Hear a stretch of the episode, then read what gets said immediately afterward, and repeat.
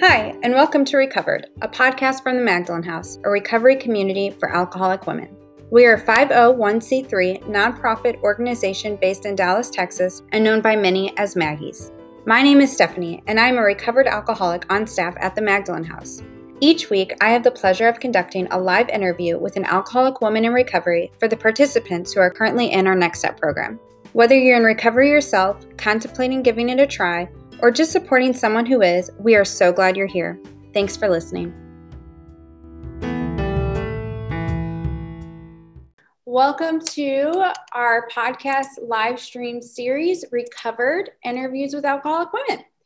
And so, if I have any new ladies on, my name is uh, Stephanie Crawford, and I am the program manager here at Next Step. And so, I get to come on once or twice a week and host and lead uh, podcast stuff with you and workshop stuff with you. And sometimes I'm even as lucky as to be able to do a, a morning check in with you guys.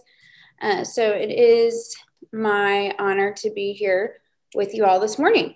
So if you have not done one of these before, this is our interactive interview for our podcast series Recovered. So you can listen to any other past episodes on Spotify, Apple Podcasts, or anywhere you listen to your podcast at. Today's guest, we have uh, Miss Abbie A, and she came recommended from Patrice. You guys know Patrice. Uh, so she recommended Abbie, um, and so grateful to have you on, Abbie. I have heard about you. I know that you're involved in um, a group in McKinney, and um, and so even if I this is my first time meeting you, I've definitely heard of you before. So thank you for spending your morning with us. First question is always um, if you can just give us some background information about yourself and what led you to getting sober and to qualify yourself for the women and for our listeners. Okay. I did hear Patrice recommended me, and how cool is that? I did not know. Awesome. Hi, Hi sweetie. I was at ODAP this morning. My name is Abbie Andrews, and I'm an alcoholic. My sobriety date is May 7th, 1995. And for that, I am so grateful. The idea I think I'm supposed to share with you is what it was like, why I decided to come in. Okay. Yes. So, what it was like is it sucked. Um, I know that step one talks about two parts the uh, the inability and the powerlessness and um, and the unmanageability. And so I will tell you that I came in at 26 years of age and uh, what it was like is it was a whole lot of fun until it stopped being fun, until it stopped working. Um, and I think that's where some people get sidetracked in the, you know, in the fellowship and we tell, you know, we tell the fish stories or whatever. So there were some fun times out there. And I have a, a ton of them just like everybody else. And I don't know the day or the time that I crossed that that imaginary or that invisible, not imaginary, invisible line and became an alcoholic. I don't know if I was a heavy drinker or a moderate drinker ever. I don't know. And I'll tell you something else I don't know that I found very interesting in early recovery. I remember reading um, at the beginning of the book the doctor's opinion, and I remember asking my sponsor about uh, genetics versus environmental. And I'm probably the only one that worries about this, but I grew up in an era where, you know, my parents had a wet bar in the house and um, alcohol was a way to entertain. It was not necessarily something that we have so much awareness about the disease concept today that we didn't necessarily have when I was growing up. And I remember asking Cindy Lou Who about genetic versus environmental. And she said, you know, like everything, I'm not going to answer that question for you. You go home, you pray about it. And when we talk next week, let me know what you come up with. And um, I did. I did exactly what my sponsor told me. I highly recommend that. And uh, I came back a week later and she said, okay, what'd you decide? Is, uh, you know, are you alcoholic because it's of uh, genetics or are you alcoholic because of environment? And I said, I decided that I still don't know, and it really doesn't matter how I got here. It just matters that I am one. I got here. Let's go.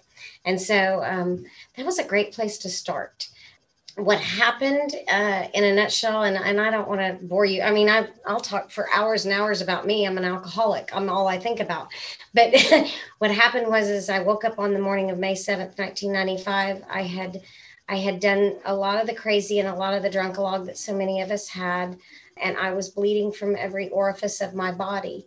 And I got up, as most of us do, to go to the bathroom first thing in the morning. And, uh, and I couldn't get up. And um, I fell to the floor on my hands and knees. I crawled into the bathroom. There was a lot of blood. And, and mind you, I'd already been to the hospital before. I, I, already knew that I had issues, if you will. The ER doc had said that I had more holes than I did stomach lining, and that was part of the problem. I know that I'm not the only one that's done physical damage to our bodies. And uh, anyway, so went to the bathroom, lots of blood, couldn't, couldn't, couldn't. And um, for me, my experience is I hit that turning point. I was gifted that moment of clarity, unlike any other I'd ever had before, that I knew that no matter what, I could not live one more day the way I was living. I, the, the, all bets were off. I, I didn't care if I, if, if I was above ground. Some people call that suicidal. I just, uh, I just didn't care and I did what um, I what I'd done before. I said, "God help me, God help me," but I meant it, and um, and I didn't know a single thing about Alcoholics Anonymous. I didn't know a single thing about recovery. I didn't even know a single person. I'd never heard of the Big Book of Alcoholics Anonymous. I'd never heard of the disease concept. In fact, my knowledge of this was and there was a black and white commercial that used to come on late at night called for Schick Charter and uh, their tagline was, if you don't get help here, get help somewhere. So that's it. That's everything I knew about the disease, the concept, the recovery, the solution. And um, like anything else, what I did was when I didn't know the answer, I made one up. And what I made up that morning was Alcoholics Anonymous. I'd heard it somewhere. I didn't know. I crawled on my hands and knees. I got the uh, yellow pages out of the closet. I looked up the meeting located closest to where I was and I called the number. And for some reason I instantly became became someone's secretary and you know used my best secretary voice and said, "Yes, I'm calling to inquire about your meeting schedule." And uh, this ridiculous voice on the other end of the line said one of the stupidest things I'd ever heard in my life. He said, Well, there's a women's meeting up here on uh, Saturdays. And I thought, the hell would I want to go to a women's? At this point in my life, women are nothing but backstabbers and gossipers and competition. And they're not nearly as easy to manipulate as men. So I could care less about a women's meeting.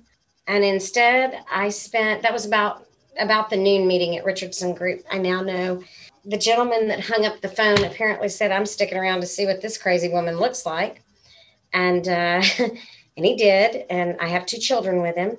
And um, my sponsor said, okay, we know how this goes because he had recently broken up with his girlfriend and she wrote on the calendar, it will never happen again. And that meant he was never going to date another woman in Alcoholics Anonymous.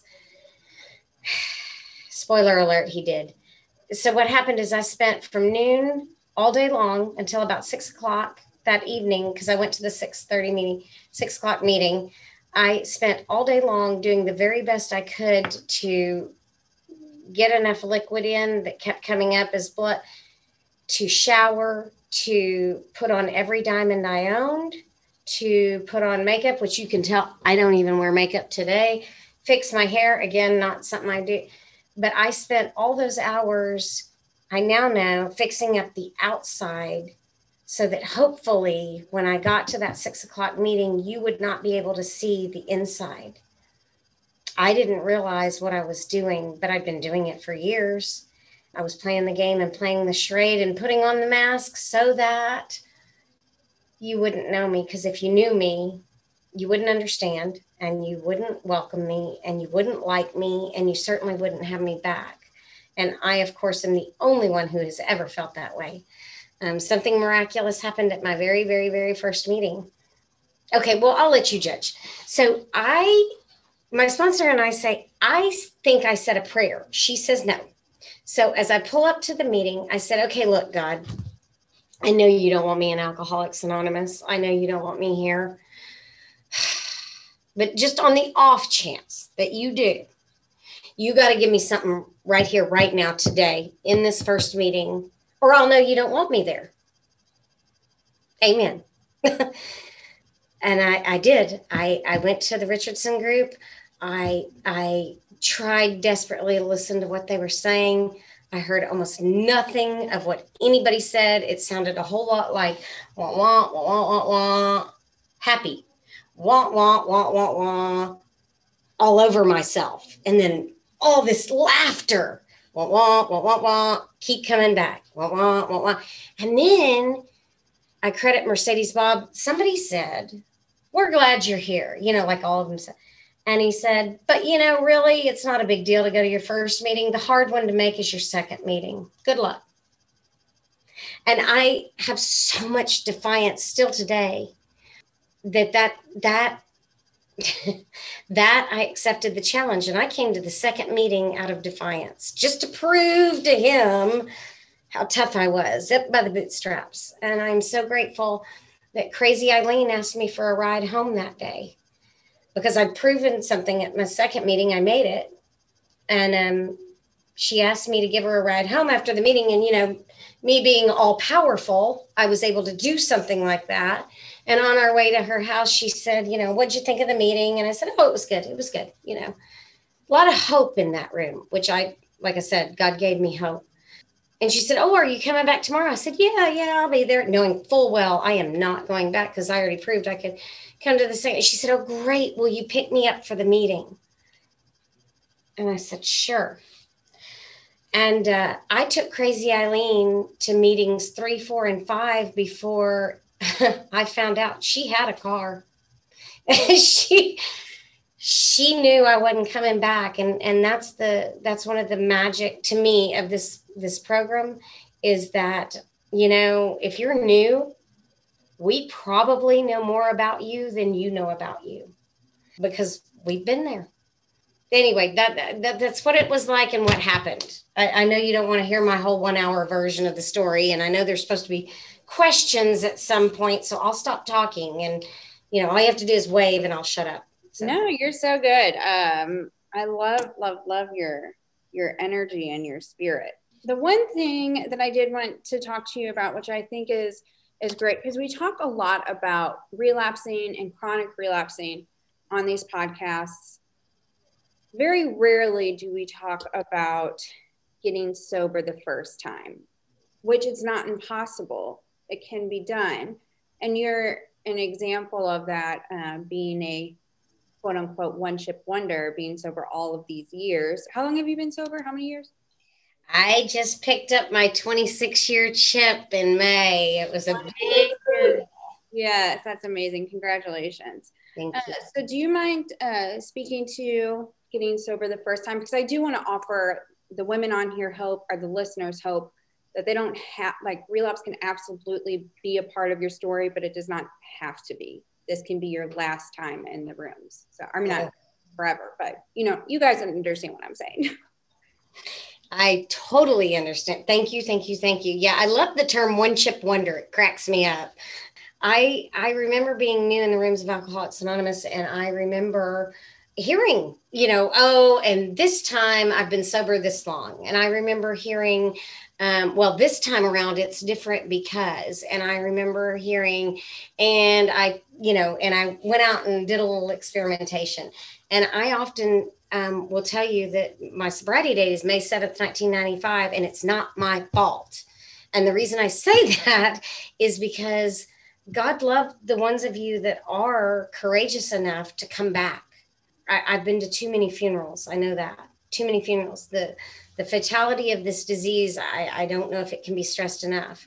But I also know that the ones of you that come back with arrows in your ass saying it's not worth it. It sucks. Man, this is what happened. And and you talk about the bottom getting lower and lower.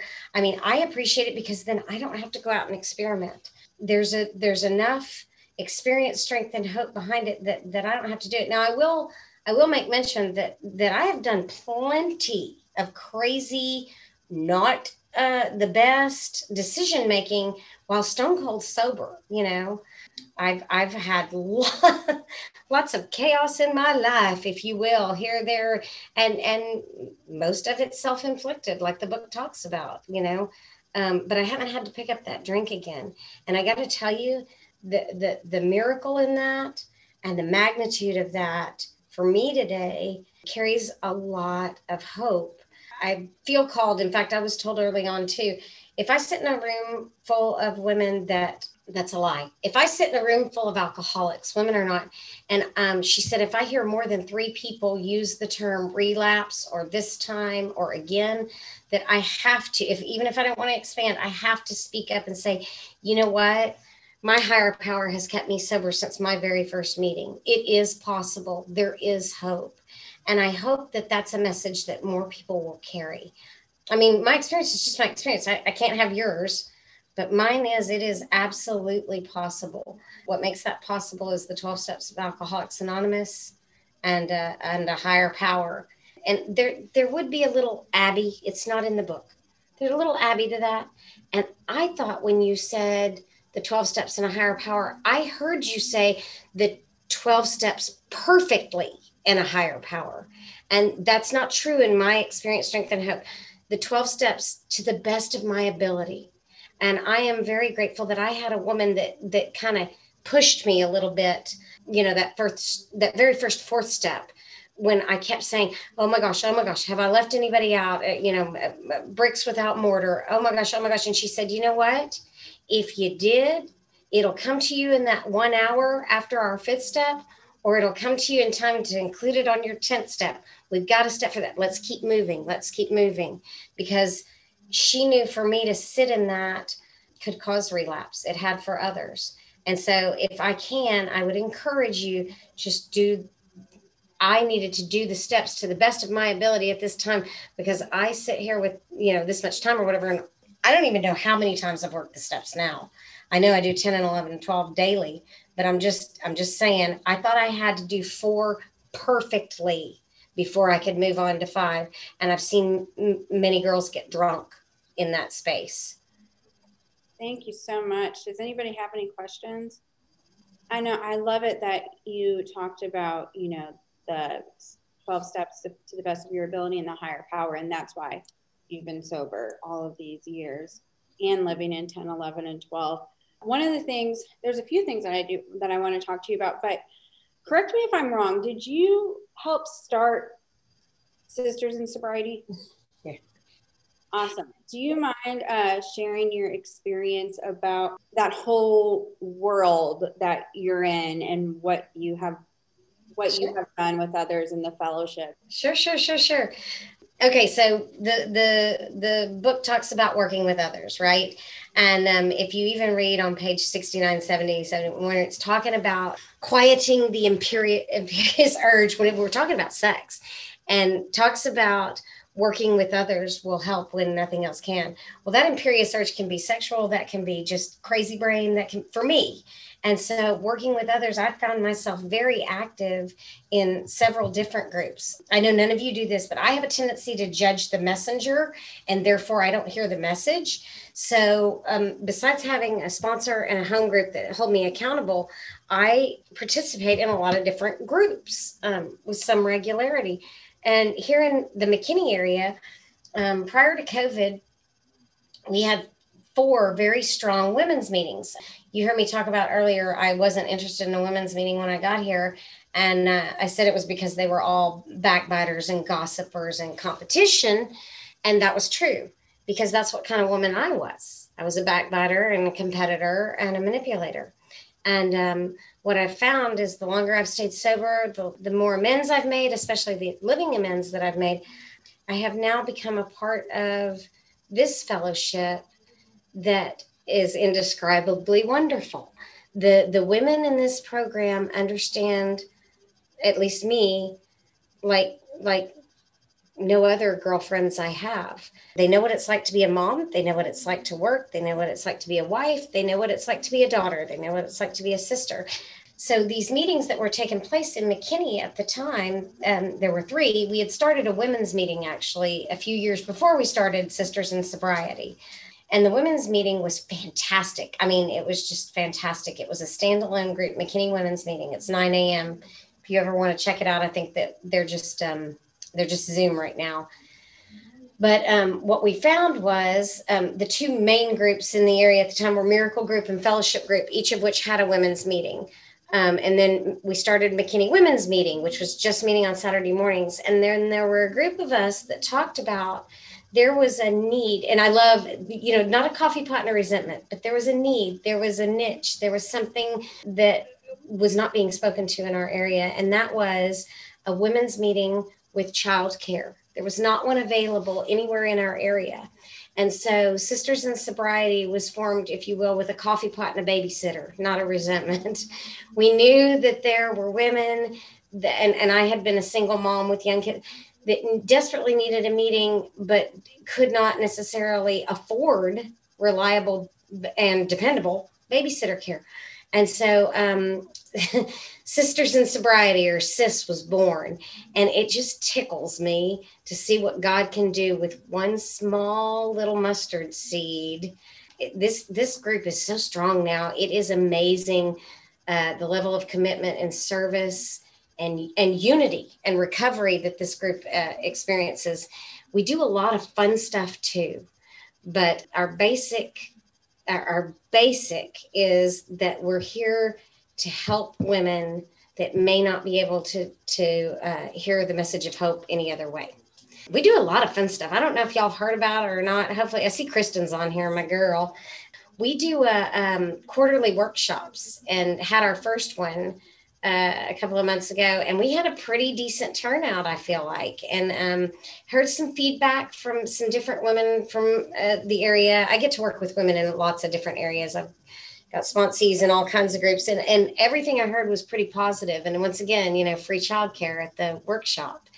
Uh, something else that Sisters in Sobriety does to carry the message is um, annually we do a camp out, like like for real, like with tents and stuff but we do it at a local park here in McKinney on purpose because there may be a few who are not hip, slick, and cool with sleeping in a tent. So they come and they attend all the speakers and the fun and the frivolity, and then they drive home, sleep in their comfy air conditioned bed, and then they come back in the morning to do the sunrise and the speakers and the, you know, the exchange of hope and information. It's a it, those are two of our biggers. We we have a lot of other outreach stuff going on with Sisters in Sobriety, but um, it's been really fun to see what God's done with that group so far. Who knows what's next?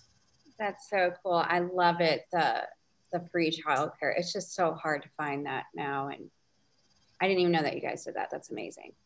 Okay, so I have a few things I want to ask you, but I'm not sure what I want to ask you first because I don't know if we get everything in. So just because we've never talked about this on a podcast before, one thing that I know about you, because I had some sponsees of mine who were at the camp out last year. Okay. Um, and they talked about that you gave a talk on concepts. yeah. Yeah. So, oh, good. I'm so glad you're talking about it.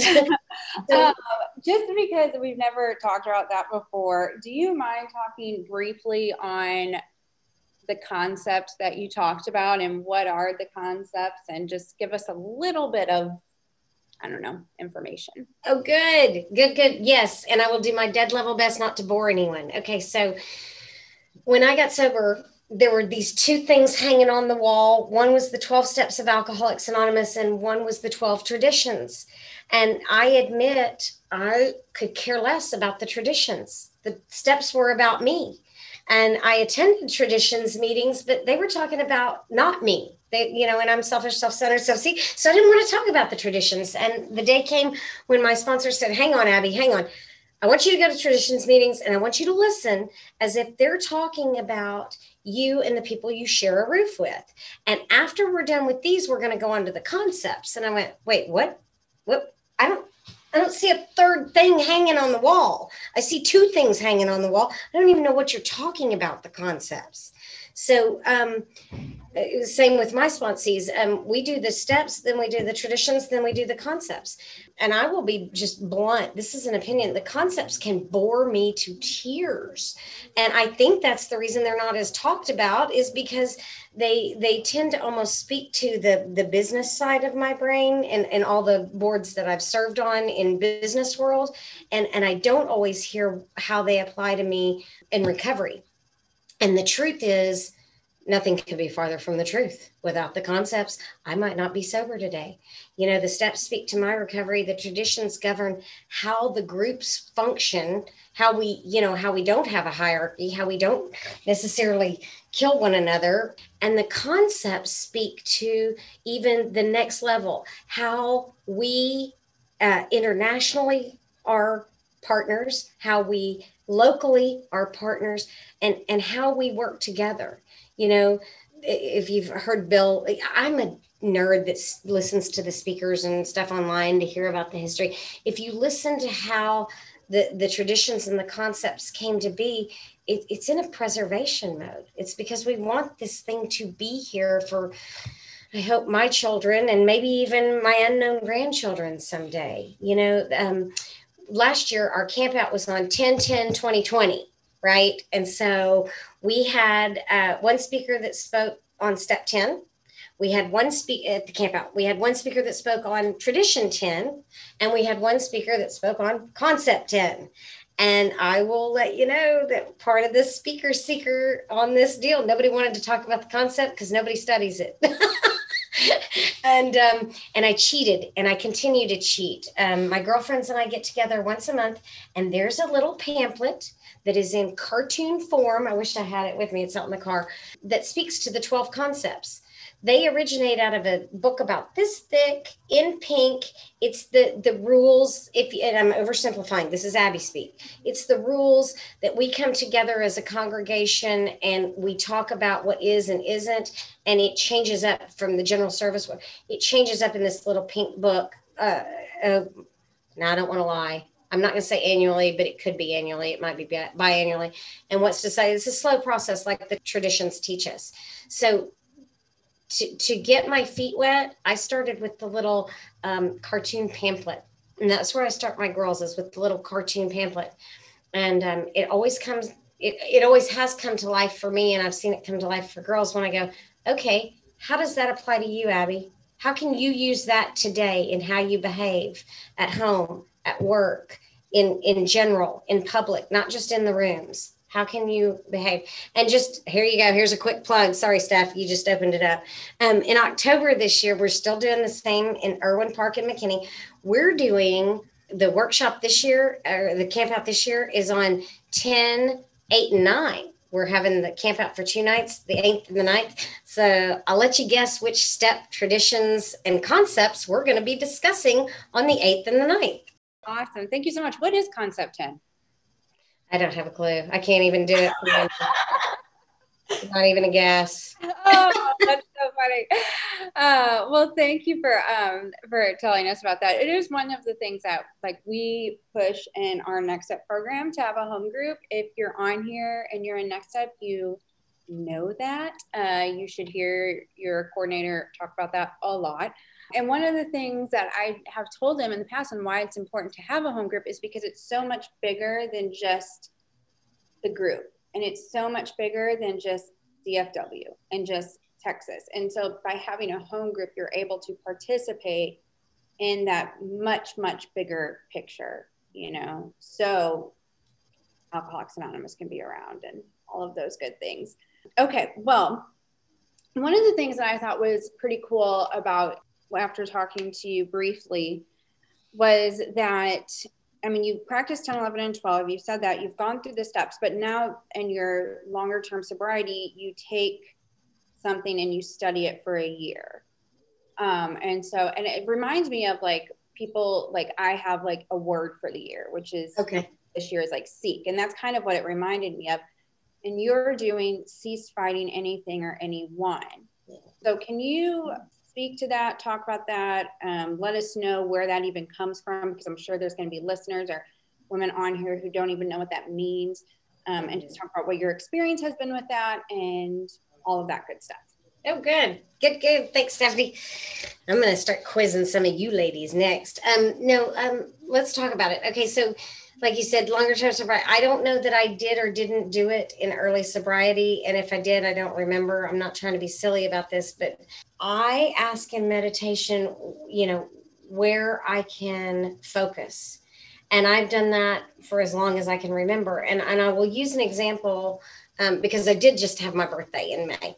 So I will use the example of last year. My sponsor and I came together and we were talking about, and I said, What I keep hearing, what I keep hearing is my usefulness, my usefulness, my usefulness. And um, what a funny year to have that happen because, you know, COVID hit. And so, as I explained to her, this is a terrible thing. This is horrible, horrible, horrible. There's, you know, no good thing ever come out of COVID. And Uh, obviously, once again, Abbie was so wrong. How I, how I was able to incorporate that throughout the year was several ways. I don't want to give away all my God points, but my usefulness, my usefulness. In other words, asking every morning, like the 11th step prayer, you know, where He wants me what he wants me to say or do or be or how I can be useful today. Well, I got way more out of that mantra for last year than we have time to talk about, obviously, but I got way more out of it than I think any other did because it brought me closer to my higher power. And I got to be hyper aware of where he's focusing me. Okay. So um, it was birthday for me last month. And I spent that month in a lot of meditation and saying, okay, Lord, what do you want? What are we talking about this year? And um, my sponsor reaffirmed it. And then I even went to a conference this last weekend in Colorado and I heard the speaker talk about and so, what what that looks like for me for this upcoming year, this uh, year of sobriety is where the book talks about cease fighting anyone and anything.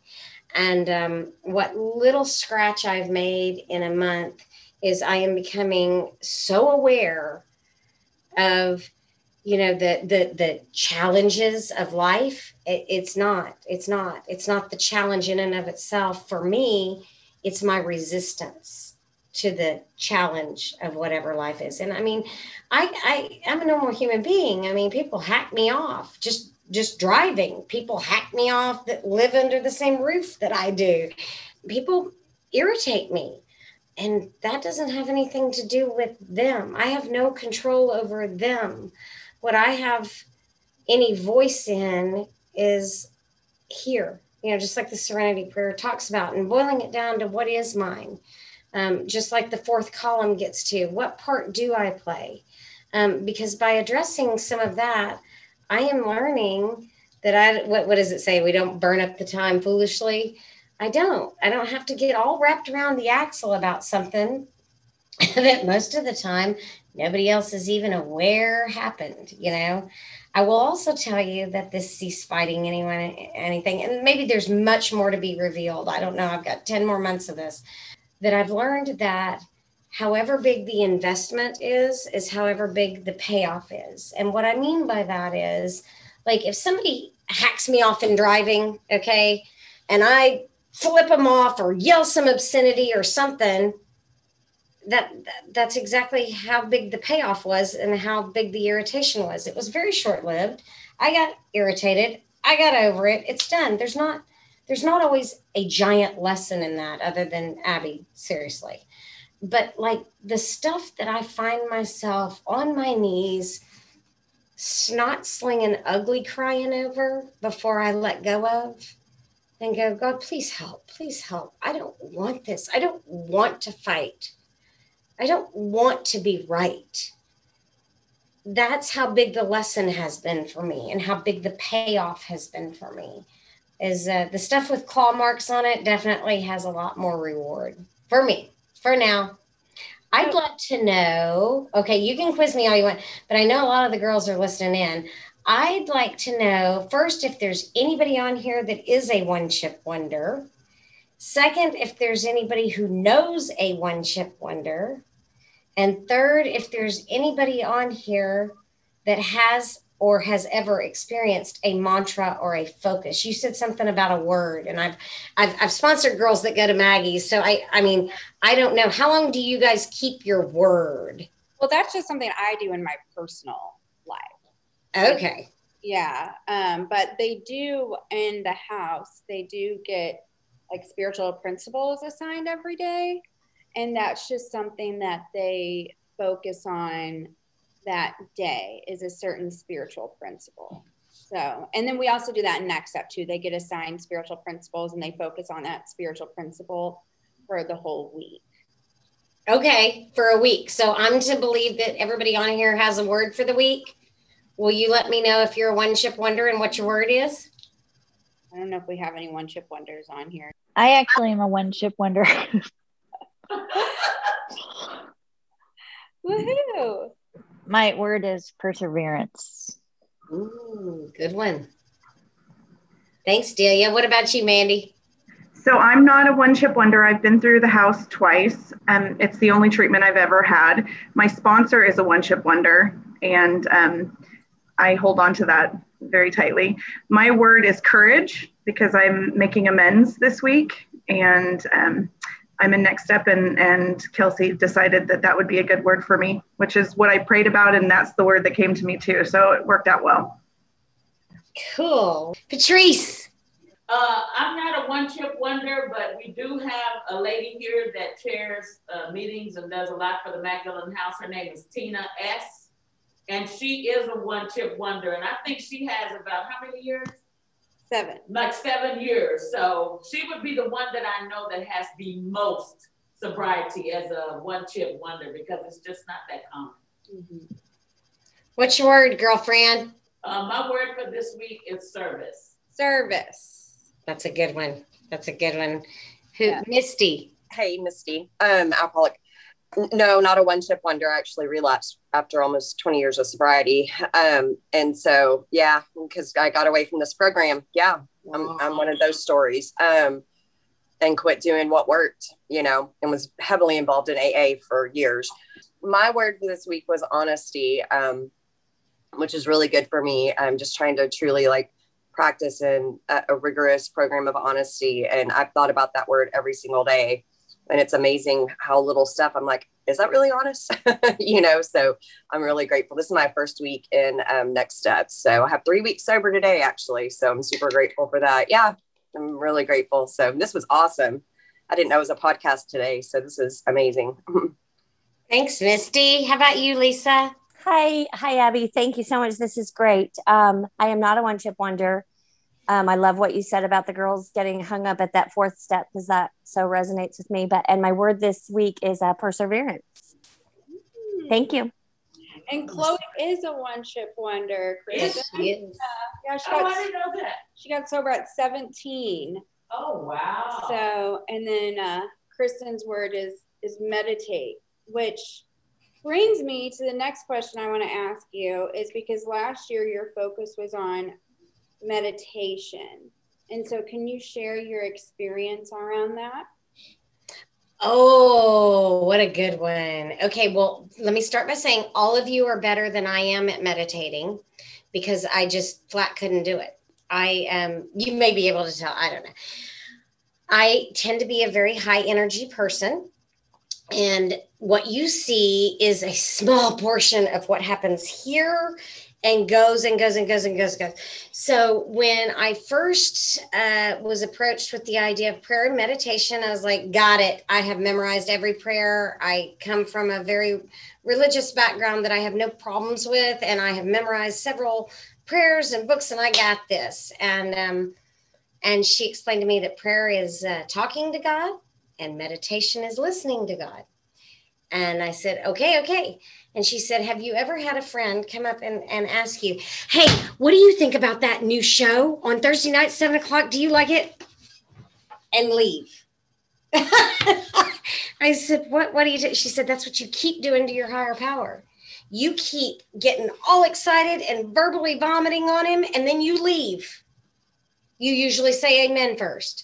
She said, you ask him and ask him and ask him, hey, will you please keep me sober? And will you please help with the kids? And will you please help with my husband? And please help with the job? Amen. And I'm out. So my meditation life was damn near non existent in the beginning. And I will tell you, it stayed that way for quite some time because then when she explained, you know, sit still and listen to God and, you know, start with just a couple of minutes, I'm like, dude, I can't make a couple of seconds. Okay. And I feel stupid when I'm doing it. So, um, true confession, it's not in the book. My very first experience with meditation was blow drying my hair. She said, You will start your meditation process while you are blow drying your hair in the morning. that way you're not listening to the sounds outside of you that way you are not called to go switch the laundry you are not you know eating making a list you don't have a free hand to be writing or journaling you're gonna listen for god with the hair dryer and um and thank god they didn't make a cordless one because i wouldn't have stayed put and i will tell you little by slow what my meditation looks like today compared to then is light years better However, I do believe there's plenty of room, plenty of room for improvement in that area. I believe that, um, you know, I'm quite capable of actually sitting still now, um, not forever, but for some time and listening. I will tell you that for me, uh, what helped the most was there was a meeting at Legacy Group on Friday afternoons that that taught this meditation type approach. In other words, the chairperson read a topic or whatever, and then set a timer and and dimmed the lights, and we were quiet. Uh, I want to say for like 15 or 20 minutes. I don't know. And um, and it was wonderful. It was wonderful to be in a room full of people practicing. And I will tell you that what meditation looks like today is um, it also doesn't necessarily have to do with a perfect breathing pattern or a perfect position or a perfect lighting, although I have found all those things to be helpful by all means. But what meditation looks like today is a sincere friendship with my higher power, where I don't just verbally vomit and ask him all these questions and then leave. Today, I ask questions and I then sit and listen. And I will tell you that it changes up from time to time. That, that usually morning meditation more so than evening meditation.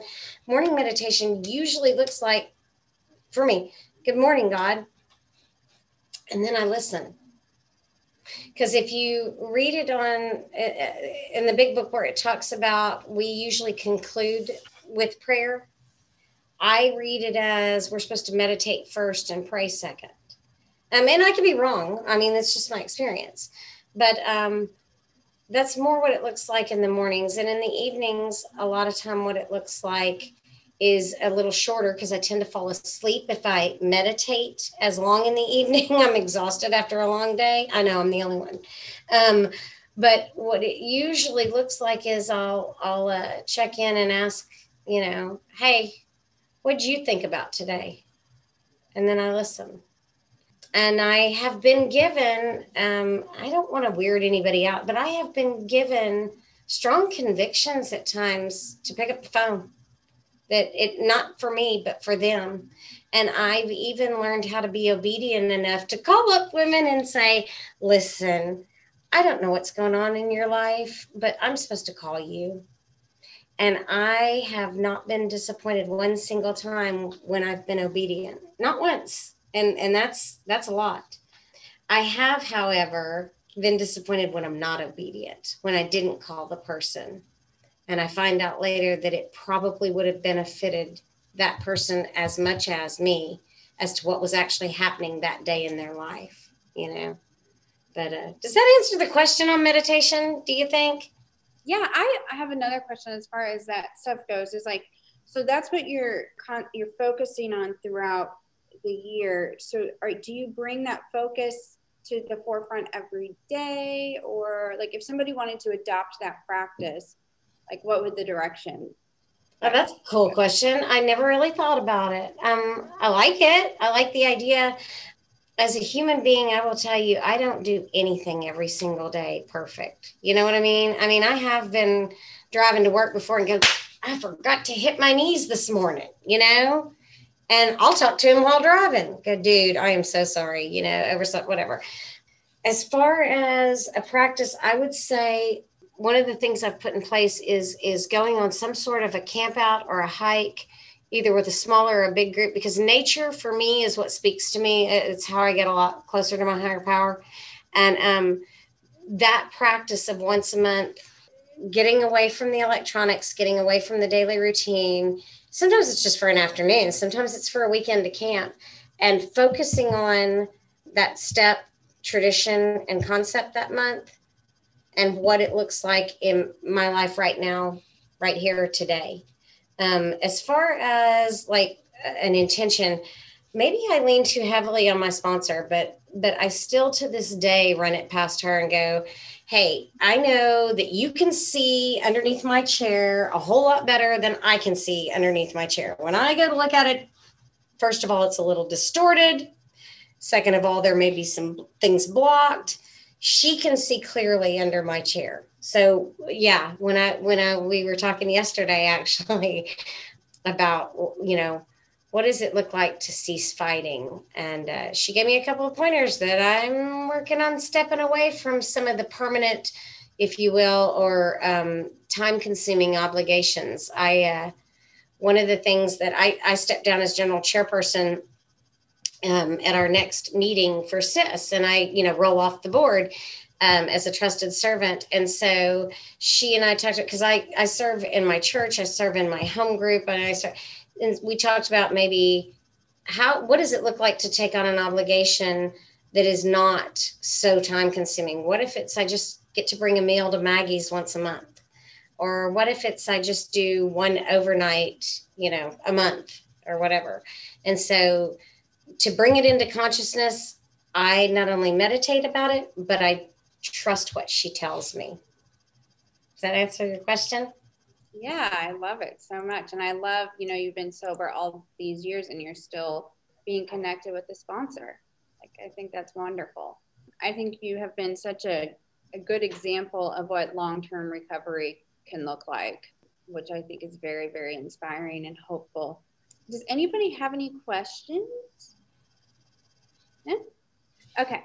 Um, so we're getting close to the top of the hour my first question before the wrap up question would be what has been the biggest gift that your recovery has given you the past over the 26 years you've been sober? Whoo, hands down. I mean, I'm trying to think of anything even close to the ballpark, but it's a relationship with a higher power. You know, I mean, I mean, like the book talks about, I'm not great at relationships. I'm just not. I'm, you know, I'm dominating or I'm, you know, and and and this relationship that I have with my higher power today is is is indescribable. It's unimaginable. Um, it's knowing that you know it's not to be okay. it's not. It's already okay. Right here, right now, this very moment, it's okay. And the rest is none of my business. It's up to my higher power. That relationship is not what I was looking for, but it is the biggest gift. Amazing. Thank you. Does anybody have a question? Okay. Yeah, y'all need to talk more because I'm beginning to wonder if these are alcoholics. Usually, alcoholics will talk about themselves. But this is talk about you. Oh, okay. So that's probably maybe why. But Patrice has a question. Look at that cute girl. Hey, girl. Um, I do have a question about yes, um, your family. So your husband is in recovery too. Can you kind of talk about a little bit about the challenges of having a husband in recovery too? And by the way, guys, he is absolutely just as awesome as she is. he is. I, I think he is. Yeah. In fact, I'll tell you one of the funnies about uh, my husband's name is Cole, and um, he is about to, let me see, he's about to celebrate 29 years. And um, he was actually there when I walked in the Richardson group. So, you know, don't believe everything he says. But um, I love that you bring that up. I think I think a lot of times as as women we're called to keep the peace in the house. And um, and that's not always easy. And now that my chaos is cleaned up some, if you will, I still got his chaos. And uh, and I will tell you that the the strength of our marriage is the is the three. It's Cole, Abbie, and our higher power. And um, I, I, everybody's different. I'm not here to tell you what to do, but I'm telling you, we get up every morning and we pray together. Um, even even when he ain't acting right, we still pray together. and um, I will tell you that we we use a lot of the phrases in the book for for that time out. In other words, I'm allowed to say, you know what? When he's, what's wrong with you? And I can say things like, nothing I'm prepared to discuss right this minute. I could do a lot more harm than good right this minute I need a breather. I'll be back, you know. But I will tell you that uh, we do sleep with our phones on, and uh, it's it's double the blessing the number of phone calls that we get We still get middle of the night phone calls and we still get people that need food and we still get people that just need. And it's kind of cool to know who's going to go do the 12 step call with me when it's 3 a.m., you know, or 9 p.m., which is like 3 a.m. when you're in your 50s. But uh, the the gift of the program has been a marriage like any. There's no, there's no way to describe it. I mean, I, I, love that that some of you are married to normies, and and I understand that they don't get it, and they don't have to. They're not, you know, they're not going to die. But my man gets it, and he understands, and we can. be in fact, we were in the middle of a heated discussion one evening, and there was a twelve step call, and it was out the window because we know what comes first, you know. It, this disease can kill you. It really can. And we're only as sick as our secrets and how wonderful it is to be able to share that with the the man I share eternity with, you know. So it's pretty cool. Oh, that's so beautiful. Thank you so much. Uh, now you have children, but were you in your addiction at any time during their childhood, or you were? No, they were still raised by an alcoholic mama. I just didn't have any vodka in my body at the time. You know, I don't require alcohol to be stupid. I can still fly off the handle about not unpacking your school bag, and I can still fly off the handle about being ungrateful for the food in front of you, and I can still fly off the handle when I step on a Lego in the middle of the night that I told you to pick up. That does not require vodka, but but I will tell you that that you know my children never saw me pick up a drink. My boys are 16 and 18 now and I mm-hmm. do remember when they became of that because I never knew how to bring it up. I mean, I, I didn't know how to tell a toddler, "Mommy goes to meetings," and I and I prayed about, you know, God, show me what you want me to say and when you want me to say it. And I had a a, a moment with my youngest sitting in the front seat of the car. and he was like 13 and he's watching some video and he said god i can't wait until i turn 21 i'm gonna get wasted and i was like okay and he looked at me and he said, I mean, I know you don't drink, but why? And I said, Well, mommy's an alcoholic. I said, and daddy's an alcoholic, and you need to be careful because you might have won the DNA lotto. And he said, Huh, was there a test I can take to find out if I'm one? and I said, Yes, and it's hidden in the big book of Alcoholics Anonymous. You'll have to read it for yourself, but there is a test. Ah. So we'll, we'll see. Oh, I love that. Okay. Thank you. Well, this has been um, wonderful. I do, um, before we ask the wrap up question, want to give a little shout out to our listeners that if you have enjoyed this podcast with Abbie or any of our other podcasts, please like, subscribe, or leave a review and leave a review. It does help us reach more alcoholic women, uh, which is ultimately our mission here is to give experience, strength, and hope to the alcoholic who is still suffering. Yeah. So, um, Abbie, my wrap up question is if you could leave us with one takeaway, if you don't hear anything I say, hear this, what would the one takeaway you'd want to leave us with? Ooh, that's a loaded question. Uh, one takeaway would be I think that for me, it would have to do with the unity. I was told early on by a woman that her entire life she felt like a zebra in a world full of horses, that I can play the roles and I can get by, and nobody can necessarily tell at church or at work or whatever but deep down in my heart, I knew for a fact that I feel different than you feel. I think different than you think. I behave different than you behave. And I've got all these secrets that these horses don't need to know about, but I'm trying to fit in and look like and act like. And the day that I came to Alcoholics Anonymous, I went, oh my God, here's all the other zebras. These people finish my thoughts and sentences. You know, jump in. If you're a zebra, join the rest of us, man. It's, it's a it's a great life. It's a great life.